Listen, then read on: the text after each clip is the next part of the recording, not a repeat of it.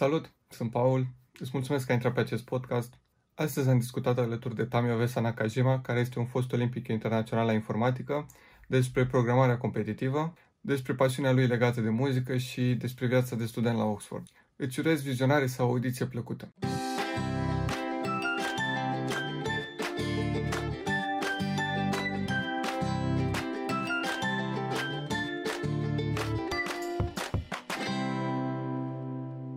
Voiam să te întreb în primul rând cum, cum ți-a început pasiunea ta pentru informatică și pentru programare. Asta e o întrebare cu un răspuns destul de interesant. Când, a, când eram în clasa a doua, mama mea administra o galerie online pentru picturile bunicii mele și încă mai multor artiști. Și eu tot o vedeam pe ea făcând website-uri în HTML. Și pe mine m-a fascinat treaba asta și am început atunci să fac niște lucruri legate de asta. Apoi când m-am întors în România, um, lucrul ăsta a evoluat treptat, treptat. Când eram în gimnaziu am încercat din când în când să mai scriu niște cod. Era destul de greu să încep pentru că nu aveam la școală și nu exista un fel de cadru în care chiar să intru serios în treabă. Dar am învățat așa cât de cât cum să programez în perioada aia. Și în paralel cu toate astea, lucram și la matematică cu mama, cu, profes- cu profesoare, care mă ajutau să ajung la un nivel decent. Am fost aproape patru ani la rând la județeana de mate în gimnaziu. Un an n-am fost, cred că pentru că eram răcit. Uh, și apoi când a început liceul, uh, domnul profesor de informatică, domnul Mircea Rotar, uh, a văzut că eram pasionat de informatică, că voiam să fac și că el credea că pot. Și asta m-a determinat să încep să mă pregătesc mult mai mult. Și cumva în primul an, că într-a noua chiar, m-am calificat la națională, care pentru mine era ceva wow. Adică nu mă calificasem la națională niciodată și mi se părea mereu un lucru foarte tare. Cumva. Am reușit în anul ăla la Grigore Moisil să câștig primul loc, nu știu cum, sincer nu știu cum. Uh, am învățat în timpul concursului cum se citesc uh, șiruri de caractere, că s-a dat o problemă cu șiruri de caractere și eu nu învățasem de înainte cum să fac asta. Uh, și am ghicit. Um, și după aia la în anul am luat ar, uh, bronz la națională, a, între a 10 am luat argint la națională și fix după a 10 printr-o întâmplare mai amuzantă, uh, profesorul de informatică care prezenta uh, premiile mi-a greșit numele. Uh, unul dintre studenții care erau um, uh, care au fost olimpici, care erau, pregăteau și problemele și mai aveau tot felul de copii pe care îi pregăteau pentru informatică, unul dintre studenții aceia a, m-a observat și am început să ne pregătim împreună. El m-a ajutat foarte mult, el și încă un student. Uh, și fără ei n-aș fi ajuns aici, cu, cu siguranță n-aș fi putut. Um, și lucrurile au continuat de acolo. Cumva simt că în momentul în care chiar am devenit bun, sau nu neapărat bun, dar chiar am început să, mă, să am o tangență reală, cred că a fost când am început să fac pregătire cu ei. Că până atunci, nu că nu eram serios, dar nu mă pregăteam în mod eficient, cumva. Um, și Na, de asta ziceam că e un, o întrebare cu un răspuns mai complex, că nu e de parcă a fost un eveniment, un singur eveniment. Cam așa de lucrurile în viață sunt o, că, e o, o succesiune de lucruri care treptat te face să devii din ce în ce mai pasionat de o treabă. Da, mă gândeam dacă ai început mai devreme cu informatica, dar de câte am înțeles tot de la liceu, mm. ca majoritatea da, elevilor. Foarte mulți oameni, da, încep mai devreme, dar E de fapt interesant. Eu am uh, observat că există și lucruri bune, dar și lucruri mai negative despre a începe mai devreme, când vine vorba în special de stilul de codat. Mulți oameni care încep mai devreme, pentru că ei sunt mai buni la a programa, în sensul în care au o înțelegere intuitivă mai bună a codului și reușesc mai bine să țină în minte starea programului care, uh, pe care scriu, au un stil de codat care e mai greu de înțeles comparativ cu oamenii care încep mai târziu, care, pentru că nu au acel lucru, trebuie să ajungă la același uh, nivel de profici- proficiență uh, prin mijlocul stilului, să fie mai clar. Asta e evident un lucru care poate să fie uh, în trecut și e un lucru care nu e universal, asta e o observație statistică pe care am făcut-o. Și cum, cum ți s-a părut programarea competitivă în general? Ce experiență ai trăit la Olimpiade? Programarea competitivă mi se pare foarte tare. Acum, asta e și din cauza personalității mele, sunt o persoană foarte competitivă uh, și dacă poate asta nu e cel mai, nu știu, popular sau bun lucru. Și eu sunt da. competitiv. Da, deci, Băi, știu cum e. E, da, încă de când eram foarte, încă de când eram copil, mă enervam când pierdeam, lucruri de genul ăsta. Uh, acum, nu știu, văd că asta nu e neapărat cel mai matur mod de a dilui cu treaba asta, dar cred că drive-ul ăla fundamental de a câștiga tot există și e valoros dacă știi să-l folosești și să-l canalizezi într-un mod constructiv în ceva. Și cred că pentru mine programarea competitivă chiar mi-a dat oportunitatea să fac asta. Eu asta cred că e uh, beneficiul mare al competiției. Pentru că atunci când creezi competiții de genul ăsta, pe ăia top 10%, 5%, 1% uh, din oameni, uh, practic îi poți face să fie foarte engaged pe un preț foarte mic. Că e aproape ca un fel de user-generated content competiția nu trebuie tu să îi tot ții, uh, tu, tu, tu, tu să-i tot antrenezi până la un nivel din ce în ce mai sus, ci ei se pot uh, antrena, se pot fa- își pot face interacțiuni între ei care să îi challenge până la un nivel foarte înalt. Dar um, experiența mea cu programarea competitivă a fost practic că timp de 3-4 ani asta a fost lucrul principal ce l-am făcut în viață. Mm, un timp care eu cred că a fost uh, bine petrecut, în sensul în care am învățat din lucrul ăsta foarte multă informatică, evident. Am niște prietenii care cred că o să le am toată viața, adică simt aproape că am destinul împletit cu unii oameni. Uh, am uh, reușit să învăț foarte multe lucruri despre mine și cum mă comport eu în anumite situații și ce, cum pot să am eu grijă de mine încât să uh, performez mai bine în anumite situații. Și dacă e să citezi dintr-un anime, anime-ul meu preferat aproape, Ping Pong The Animation, scuze dacă asta e cringe, no, no. Uh, sunt unele lucruri care le poți vedea doar când urci foarte sus. Sunt unele priveliști care le poți vedea când, doar când urci foarte sus. Și cred că asta e, în momentul în care îți dedici viața și pentru o perioadă de nu știu câți ani la un lucru și ajungi bun la aia și, de exemplu, mergi la o olimpiadă internațională. Astea sunt niște experiențe care nu le poți avea altfel. E ceva foarte special. Și regret că nu poate, că nu pot mai mulți oameni să facă asta, dar cred că e o experiență foarte valoroasă care pe mine m-a format și de asta sunt foarte grateful pentru perioada aia din viața mea. Și dacă acum nu mai sunt așa de implicat în competiție în sine. Acum pregătesc probleme mai mult pentru tot felul de concursuri. Sunt în 11.000 de comisii. Uh, deși aș vrea ca anul viitor să mai particip o dată la ACMICPC, ACM, da. uh, International Collegiate Programming Contest, pentru care nu știu. Da, ca un fel de olimpiadă numai că pentru facultate și în echipe. Mm-hmm. Aș vrea să iau medalie care e exponențial mai greu la CMI CPC decât la IOE, că numai primii 15 iau, dar bine, dar 12. Apropo de, apropo de IOI, chiar, chiar sunt curios ce părere ai despre experiența ta la, la Olimpiada, de informatică, Olimpiada Internațională de Informatică. Da, e, e un moment foarte special. Eu regret că nu m-am calificat de mai multe ori. Uh, da, asta este. Între a 11 eram foarte aproape să mă calific, doar că am, am făcut o greșeală în ultimul baraj și de asta nu m-am calificat. Dar între a 12 când chiar am fost, păi...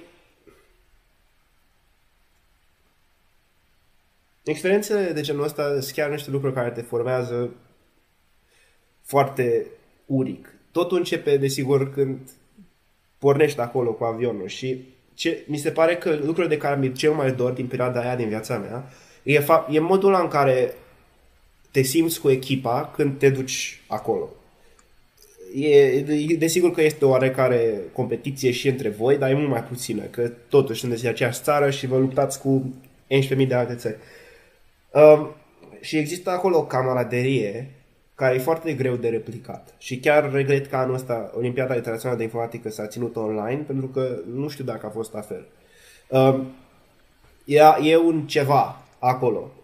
Uh, când stai, nu știu, 18 ore pe zi cu un grup de oameni, vorbind în mare parte despre informatică, despre ce se întâmplă, despre cum o să fie, despre tot felul de lucruri de genul ăsta. Um, al doilea lucru care, s-a, care mi s-a părut unic e fix modul în care te simți când te plimbi pe hol și vezi pe unul de care ai auzit sau una de care ai auzit care știi că a, omul ăla a luat 3 aururi la internaționale de informatică, 3 aururi la internaționale de matematică. Omul ăla este locul întâi pe Code Forces. Omul ăla este nu știu cum. Eu sincer nu știam. Mergeam mereu cu Costin Oncescu sau Ștefan Puriga sau Costel uh, Constantinescu, Andrei Costin. Mergeam cu ei și îi rugam pe ei să-mi arate cine e care. Pentru că eu eram încă mai nou uh, comparativ. Costin și Costel mai au fost la internațională și de asta ei mai știau. Și eram ca un fel de uh, eram ca un fel de fan de ăsta al Hollywood, cum ar fi, care prima dată s-a dus pe red carpet. Te uiți și parcă peste tot încă un star.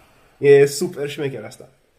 Uh, altă experiență extraordinară e fix când te duci cu în, ex, în excursii cu profi, cu studenți, cu toate astea, pentru că poți să ai niște discuții care nu le, nu credeai că le poți avea cu membrii ai comisiei, cu tot felul de lucruri de genul ăsta, care ei îți arată practic cum sunt ei, cum au ajuns ei, unde sunt, cum lucruri de ăsta. Asta mi se pare foarte frumos.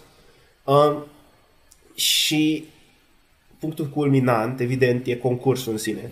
Și, uh, nu știu, fiecare om are alt, altă relație cu concursurile. Eu, um, până atunci, eram destul de stresat de concursuri, dar cred că în ultimele două concursuri din liceu, la Centrală Europeană și la Internațională, chiar am reușit să mă debarasez de stres și la Internațională efectiv a fost mirifică senzația pentru că simțeam, în loc să mă simt stresat că vai, nu mă calific, vai că nu știu ce, mă gândeam, ăsta e ultimul meu concurs din liceu, hai să mă bucur de el, să fac tot ce pot. Simțeam așa cum nu știu dacă toată țara, dar măcar tot orașul natal, tot Beiușul, îmi ține pumnii.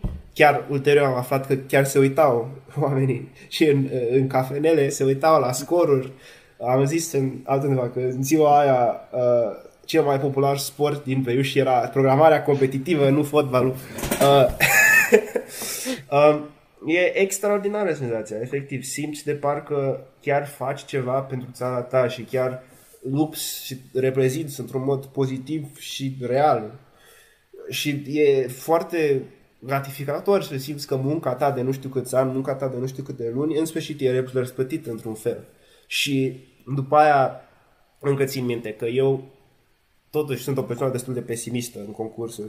După, în timpul primului, primei runde, că sunt două zile de concurs, în timpul primei zile de concurs, eram sigur că vai, nu, fi groaznic. Eu luam cam 230 de puncte și eram sigur că, vai, tot a luat 230 de puncte, 5 de 300 de puncte, a fost prea ușor prima zi. Uh, și eram sigur că o să fiu pe la loc 80, care e destul de jos. Bine, nu, nu cred că ah. poți să spui, nu cred că poți să spui jos în contextul ăsta, dar Păi la e, cât? să da. zic, între argint și aur. Și asta e între argint și bronz, scuze. Și asta e cam ce mă așteptam să iau. Eu eram sigur înainte că o să iau un argint jos și că o să fiu ultimul din echipă. Dar apoi am ieșit și l-am întrebat pe, pe team leaderul, pe domnul Sabo, uh, pe ce loc sud și mi-a zis că sunt pe șase. Și efectiv am picat în genunchi. Pentru că nu credeam. Că e imposibil, e ceva greșeală. 60, nu 6, nu? Uh, na. A doua zi am mai picat pe 15. Dar asta a fost și pentru că e mai stresant a doua zi și sincer nu m-am simțit foarte bine. Dar a fost Oricum, tot ok. A fost, pare un rezultat foarte bun totuși pentru prima participare. Eu m-am bucurat, da. Bine, tu spui pentru prima participare, dar știi că la chinezi, de exemplu, prima participare e și ultima de obicei. Că da, da. Nu, în China n-ai voie să participi dacă ai luat aur. Ah. Ok, nu știam Că sunt atâția concurenți, sunt foarte mulți concurenți foarte buni, deci chinezii, dacă ei aur, nu te lasă mai participe odată. Ok, Și interesant. de asta mulți chinezi participă odată, iau aur, se întorc. Știi? Da. E... Da, în România, dacă ar putea să participe și în afara liceului, că nu prea sunt. Da. De fapt, nu. Din Ah, câte știu, nu, în nu România s- sunt cele mai bune. În România avem niște, în special acum, deci nu, acum generația care urmează, eu am foarte mare încredere în ea, crede-mă. Uh, o să avem niște rezultate foarte bune, zic eu. Să Da, nu mă cred audă că- ăștia, să nu mă auzi de ăștia că îi laud. Dar eu am încredere în, co- în uh, olimpicii noștri. Uh, și încercăm și noi acum, facem tot felul de concursuri, tot felul de lucruri să-i antrenăm. Eu sper că avem oarecare succes în vederea asta.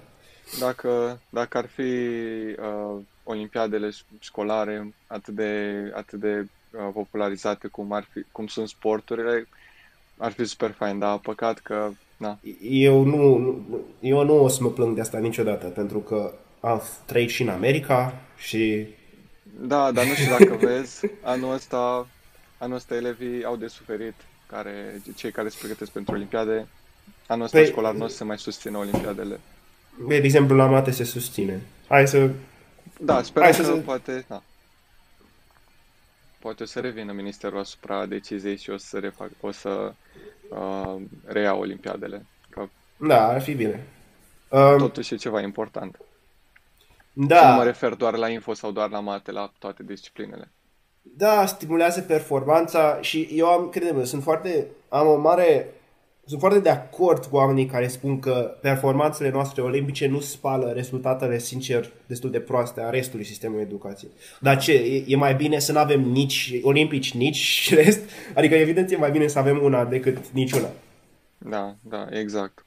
Și ca să concluzionăm partea asta de, de programare competitivă, ai recomanda elevilor pasionați de informatică să participe la concursuri? Clar, clar. 100%.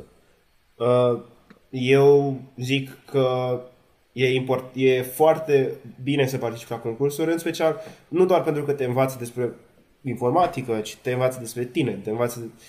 Dar să nu trateze informatica competițională de parcă e singurul lucru important în viață. Că chiar nu e. Uh, cred că asta e mulți olimpici competitivi au problema asta după ce se termină liceul, că încep să devină cam pierduți și nu știu în ce direcție să o ia. Pentru că timp de foarte mulți ani au un scop foarte clar către care se îndreaptă. Și apoi ești în liceu și și facultatea în general e așa, și adică și viața de adult e în general așa, că nu mai e deloc clar în ce direcție trebuie să o duci. Uh, și atunci se simt foarte pierduți. Eu le recomand oamenilor clar să facă concursuri, dar să facă asta știind că e un lucru util care îl fac mai mult pentru ei decât pentru alții și pentru să nu se lase cumva păcăliți că ar fi cel mai important lucru în viață. Da, da. Am înțeles chestia asta și uh, sper că s-a, s-a transmis și mesajul corect. Uh, e foarte important ca elevii să-și dea seama că să, să nu, uh, să-și dea seama că n-ar trebui să rămână plafonați la nivelul de clasă, trebuie să învețe să se dezvolte Da. întotdeauna uh, cât mai mult posibil. Evident. Uh, ok. Uh, am văzut că, că ești un foarte bun pianist și voiam să te întreb de unde pasiunea asta pentru muzică. Uh, pasiunea pentru muzică e mai veche decât pasiunea pentru informatică sau... Da. Uh, deci de când sunt uh, copil, în primul rând, taică meu este dirijor. Sau e încă dirijor, acum lucrez la o firmă de, ar- de acu- arhitectură pe acustică și design de săli de concerte, dar e dirijor, bunica mea e pictoriță și mama mea e pictoriță, deși acum activează mai mult în domeniul economiei. Și eu, um, văzând exemplele astea, mereu am fost o fire relativ destul de artistică. Am, bunica m-a învățat să pictez, am, pic, am încă tablouri în, uh, în atelierul bunicii mele de pictură uh, și chiar bunica mea la cam șase ani mi-a cumpărat o pianină. N-am prea evoluat foarte mult și n-am dedicat foarte mult timp, că m-am mutat după aceea fix în America. Dar, încă de atunci, arta în general mă interesa. Și apoi am început să cânt la pian imediat ce m-am întors din America și inițial am urât. Era, nu-mi plăcea deloc. A trebuit să fiu forțat, sincer, inițial să cânt la pian. Dar după o perioadă de timp, când mi-am dat seama, uh, nu știu, când am început să simt pianul, um, mi-a plăcut din ce în ce mai mult. Și apoi ce m-a făcut să devin foarte pasionat de muzică în general e compoziția. Am participat la, de mai multe ori la... Sănătos. Mulțumesc. Am participat de mai multe ori la niște concursuri de compoziție. La, am, chiar am cântat la festivalul George Enescu. Uh, și prin lucrurile astea mi-am dat seama frumusețea lucrurilor ăstora. Frumusețea uh, exprimării artistice, tot felul de lucruri genul ăsta. Um, simt că există și o oarecare legătură între creativitate și matematică, dar asta e mai mult filozofică sau metafizică. Și, na, nu știu, efectiv, încetul cu încetul a devenit din ce în ce mai mult partea cine sunt și acum nu m-aș putea imagina fără să compun sau să cânt la pian. Foarte, foarte interesantă chestia asta. Um, și din câte știu, nu aveți și ceva compoziții proprii? Ba da, asta zic. Concursul de compoziție. Am mai multe. Am câștigat de trei ori premiul național pentru compoziție la pian și vioară, dar eu am fost numai pianul. Uh, cu trei sonate. Am mai multe fugi, piese muzicale de tot felul. Na. Ce, ai ceva studii pe partea asta sau doar ce ai căutat tu și ce te-a interesat tu? Uh, eu am învățat să compun uh, citind despre teoria muzicală din cărți, respectiv luând exemplu unor alți compozitori. De exemplu, am învățat structura muzicală, forma muzicală de la Haydn. Efectiv, am uitat la ce a făcut el și am imitat. Am învățat cum să fac contrapunct de la Bach. Am văzut ce a făcut el, am imitat. Sincer, mi se pare că ăsta e cel mai bun mod în care să înveți orice. Vezi ceva care funcționează, imiți și după aia schimbi, ca să ți vină al tău. Știi? Da, da, da, da, am înțeles. Chiar foarte, foarte interesant. Și uh, aș vrea să te întreb cum este viața ta de student la, la Oxford. Băi, ultimul semestru a fost inexistentă. Dar asta din cauza da. pandemiei. Uh, de obicei, viața mea de student e chiar foarte ok. Mă distrez, mai ies la petreceri, mai ies la bere cu colegii, e tot ok.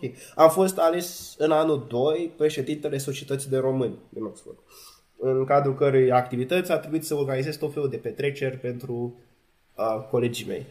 Și asta a fost atât un lucru bun cât și un lucru rău, în sensul în care, evident, am fost am onorat că colegii au avut încrederea asta în mine și am simțit că m-am bucurat că am putut să, să ajut cu ceva comunitatea de acolo. Pe de altă parte, e un lucru destul de stresant. Și a, în momentul în care eu, mergând la acele evenimente, nu mai puteam să mă bucur de ele ca un simplu observator, ci da. trebuia chiar să le coordonez, asta a făcut să fie mult mai greu să mă pot relaxa la ele. Dar tot a fost o experiență utilă. Am învățat că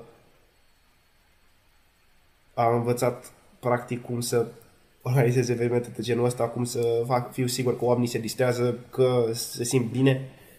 Um, da. Na, ca hobby în rest, ce mai fac de obicei când uh, la pian foarte de mult și uh, joc foarte mult tenis de masă.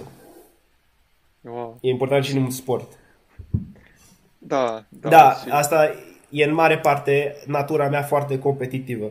Uh, mă enerva că mă bătea un coleg la tenis de masă, prin urmare am făcut foarte mult tenis de masă până nu mă mai bătea.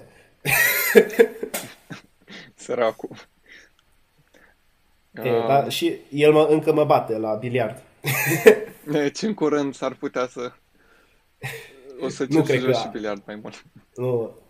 Hai că îl las acolo să... acum, acum că e online mai mult pe telefon, da, nu a, nu, sunt, sunt, sunt, sunt groaznic la jocul ăla de miniclip cu... Ah, da, da, vai.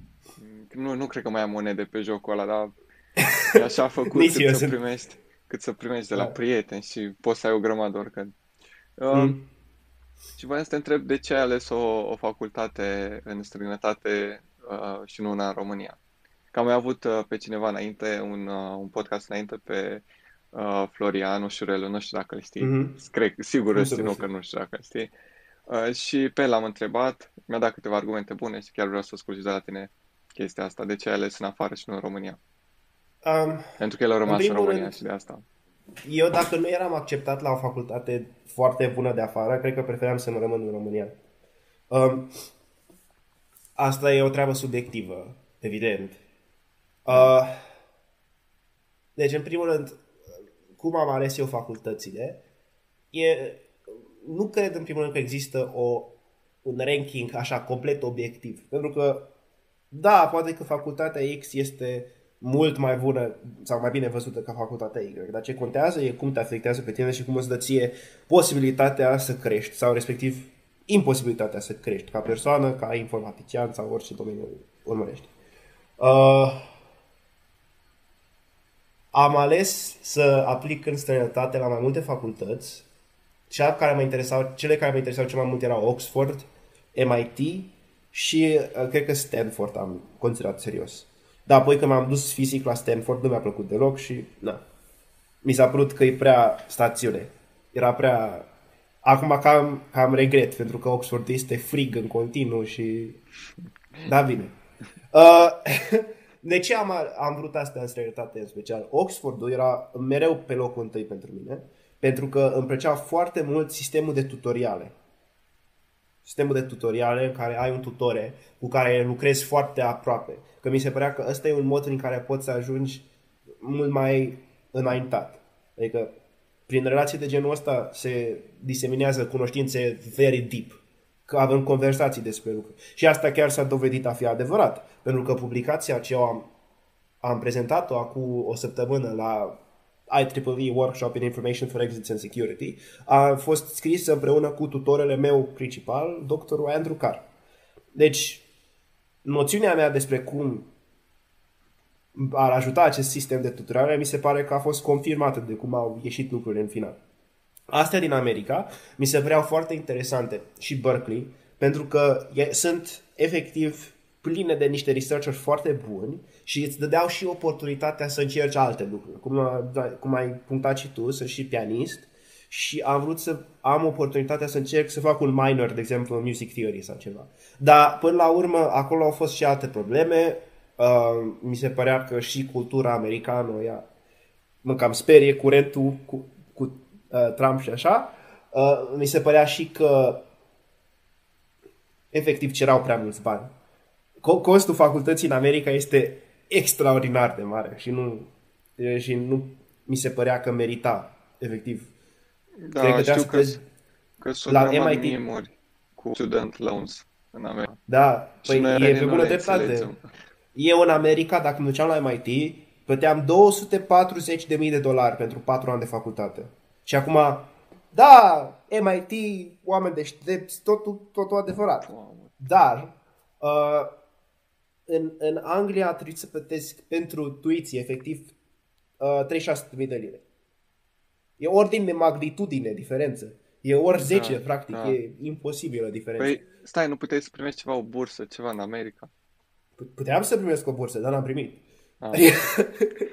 Înțelegi? Adică e all well and good to say that există burse, dar dacă nu le primești, nu te prea ajută acele burse. Uh, da. Și de asta am ales astea trei facultăți, sau astea, genul ăsta de facultăți. Mai au fost câteva în plus, dar pentru mine mereu, dacă nu eram la una dintre astea foarte bune, eram, cred că 80% să mă întorc în România, pentru că mă simt foarte confortabil în sistemul de aici, unu. Doi, mi se pare că în România ai foarte multă libertate ca timp. Și deci mai bine decât să fiu într-o facultate din străinătate care nu e așa de bună și unde să fiu și umplut de niște teme care nu sunt așa de valori, valoroase, mai bine eram în România, unde putea, aveam măcar timpul ăsta liber în care să mă dedic ce mă interesează.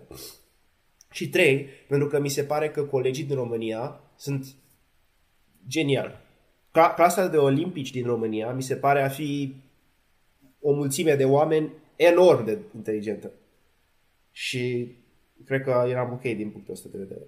Uh, deci dacă nu intram la Oxford, niște astea alte, cum am intrat la ele, dar n-am primit, ba, erau prea scumpe să mă duc, foarte probabil era să rămân în București, unde aș fi încercat să continui să fac research sau așa, doar că mai mult pe, în cont propriu sau cu profesori care îi cunoșteam, cu care intram eu în contact efectiv prin facultate.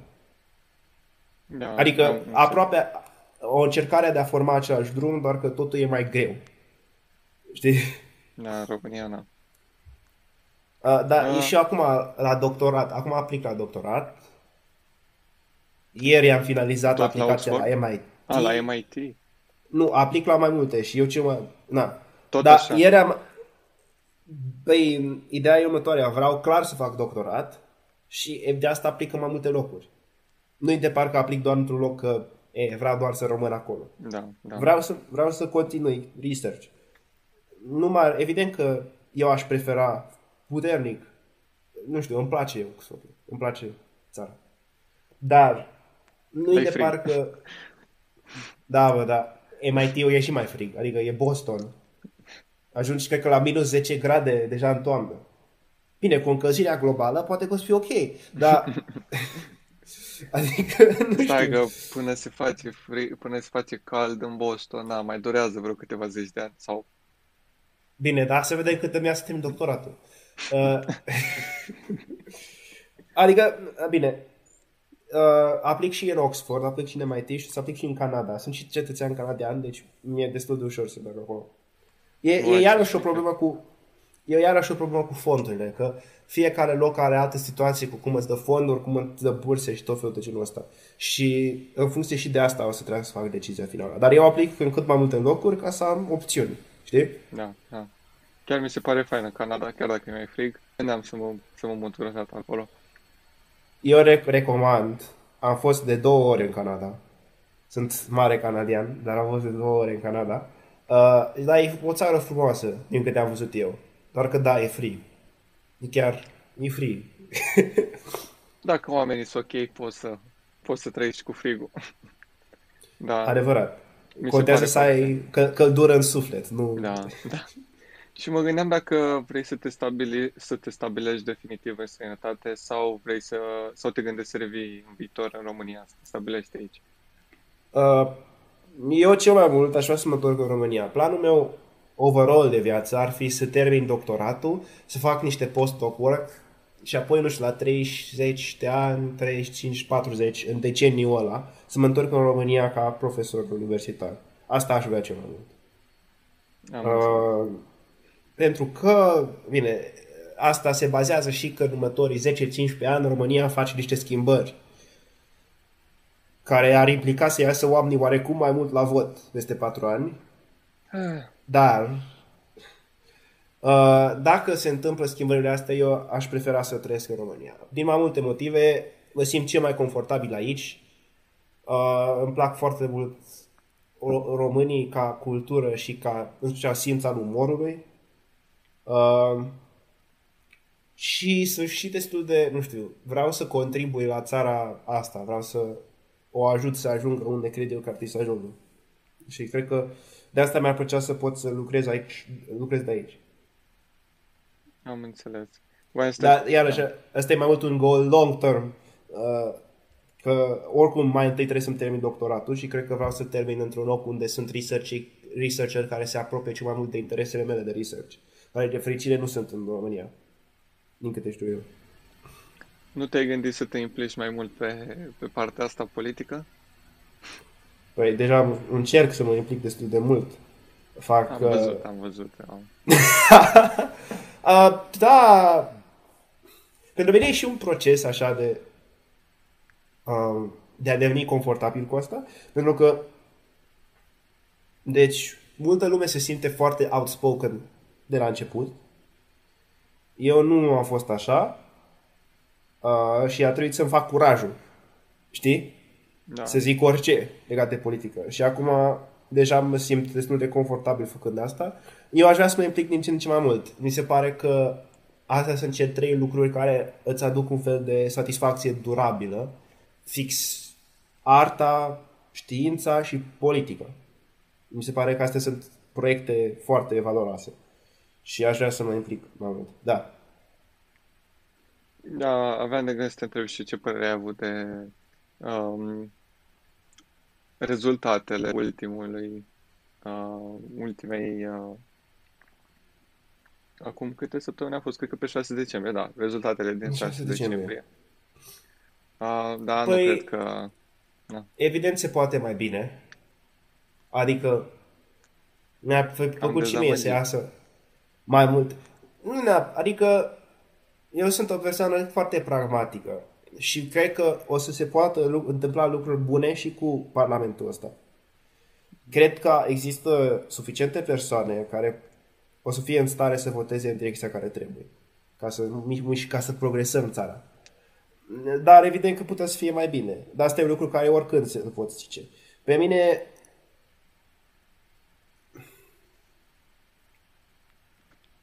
a, mi-ar fi plăcut să fie prezența mai mare, în primul rând. Da. Dar înțeleg de ce a fost așa de mică. Pentru că a fost vorba de pandemie, oamenilor le-a fost frică să iasă și în străinătate, din, când, din câte am înțeles, au existat restricții despre unde te poți duce la în multe țări. Deci multă lume n-a putut să ajungă la vot, tot felul de lucruri de genul ăsta. În primul rând. În al doilea rând, mi-a plăcut ca partidul pe care îl susțin și din care, în care sunt și membru, adică în plus, dar în principiu din Alianța USR Plus, să avem un rezultat mai bun, dar totuși e un rezultat mai mare ca acum patru ani și da. să sperăm că va fi și mai mare pe viitor. Da, în ultimul problem. rând, mi-ar fi plăcut ca unele partide care mie mi se pare că reprezintă o direcție periculoasă în democrația românească să nu treacă linia de, da. de a intra în Parlament. Dar, pe de altă parte, eu sper că concetățenii mei, în momentul în care văd că acesta, asta e rezultatul când nu mergi să votezi, uh, eu sper că o să devină mai implicați civic ca urmare a acestui fapt. Um, cred că cea mai mare problemă care e acum e doar că următorul uh, următorul vot pentru parlamentare e tocmai peste, pentru uh, Camera Deputaților și pentru Senat e tocmai peste 4 ani. În 2024. Da, deci mai avem de așteptat. Cred că asta e singura chestie. Da, dar doar pentru că ai de așteptat nu înseamnă că nu ai ce să faci. Eu uh, am hotărât că o să încep să scriu scrisori la deputații de Bihor, la senatorii de Bihor, ca să le spun că sunt concerned despre anumite lucruri, de exemplu despre ecologie, despre economie, tot felul. Pentru că, până la urmă, de asta sunt ei deputați și senatori, ca să ne asculte ideile și ofurile. Da. Iarăși, și dacă lucrurile se întâmplă și dacă alegerile sunt toate la patru ani, noi de parcă între alegeri doar intri în hibernare. Uh, trebuie să fii, trebuie să încerci să ajuți și între timp, practic. Da, da. Chiar, chiar ar fi o idee bună chestia asta cu scrisoarea să spui efectiv ce te nemulțumește, doar că ar fi bine să o și citească, nu... Păi, da, dacă e doar de o singură persoană, poate nu o citește, dar dacă eu cu încă 50 sau 100 de oameni nu scriu, eu cred că orice senator sau deputat n-ar putea să ignore așa ceva, din următorul motiv. Dacă 50 de oameni îți scriu despre ceva, cât de mii de persoane le pasă. Știi? Da, da. Uh, și cum o trimis? Prin poștă sau pe mail? O să fac pe mail. O să văd dacă mi-ați răspuns. Încă n-am, am, am zis să aștept să se formeze guvernul. Că acum mm-hmm. sunt sigur că oricine e destul de, sunt destul de ocupați, știi? Dar după asta o să fac asta, o să și o să o fac, cred că am de gând să o fac deschisă, să o pun și să, o să le pun și pe Facebook și o să încurajez pe toată lumea să facă așa. Pentru că, iarăși, oamenii ăia de ce primesc salariu, pensie specială, toate astea? Nu ca să rolul lor în societate nu e să fie deasupra noastră, ci să impună în lume binele nostru. Da. Cumva uh, să lucreze pentru dezvoltarea uh, locului de unde sunt sau locației de unde sunt. Județul. Da, exact. exact care exact. reprezintă ceva. Mm-hmm. Eu zic că partea aia de țară de unde ești tu e ok față de situația în care mă aflu eu, de exemplu. Um, că la noi cam toți sunt destul de, sunt destul de nașpa. Uh, acum sper să dezvolte totul din ce în ce mai bine. Am văzut că s-a construit cumva, nu știu dacă face parte din autostradă, dar e ceva în Bacău, centura Bacăului se cheamă și lată cât o autostradă. Nu știu exact. Am nu. văzut. Uh, Bine, și la noi în Beiuș acum se construiește centura. Se Ok. tot construiește de 20 de ani, cred. Păi Beiușul și nu are asta. centură. Da. Și asta Beiușul nu Bacău are tot de 20. centură. Și chiar mă deranjează că merg prin oraș și pe, pe prin, mijloc, prin centru, tir după tir, Da. nu mi se pare modul în care trebuie să fie un, un municipiu. Dar bine, Da. acum se construiește, hai că vom vedea, poate că e gata în 20 de ani. În patru ani, până la următoarele alegeri, poate o să fie gata. Că la noi s-a Dar la fel cum inaugurat a fost- exact înainte. La noi a fost drumul Beiuș-Oradea, un mare circ. A durat ani și ani, doar când a început guvernarea Cioloș au reușit să facă, sau să înceapă măcar, știi? Da. Dar era un drum groaznic, încă nu e complet gata. Da, bine. Ce să faci? Da. E, ideea e că se construiește, asta e bine, ca început. Uh, Da. Oricum, o să se finalizeze la un moment dat, nu poate să stea până la infinit așa doar. O să fie tot ok. De acord. Uh, păi super, mulțumesc că ai acceptat invitația. Uh, Mm, Chiar- Îți mulțumesc ție că m-ai invitat. M-am distrat foarte mult. Chiar uh, o să iasă un podcast foarte bun, eu presimt că o să iasă un podcast foarte bun și dacă ai ceva să le transmiți celor care, care se uită.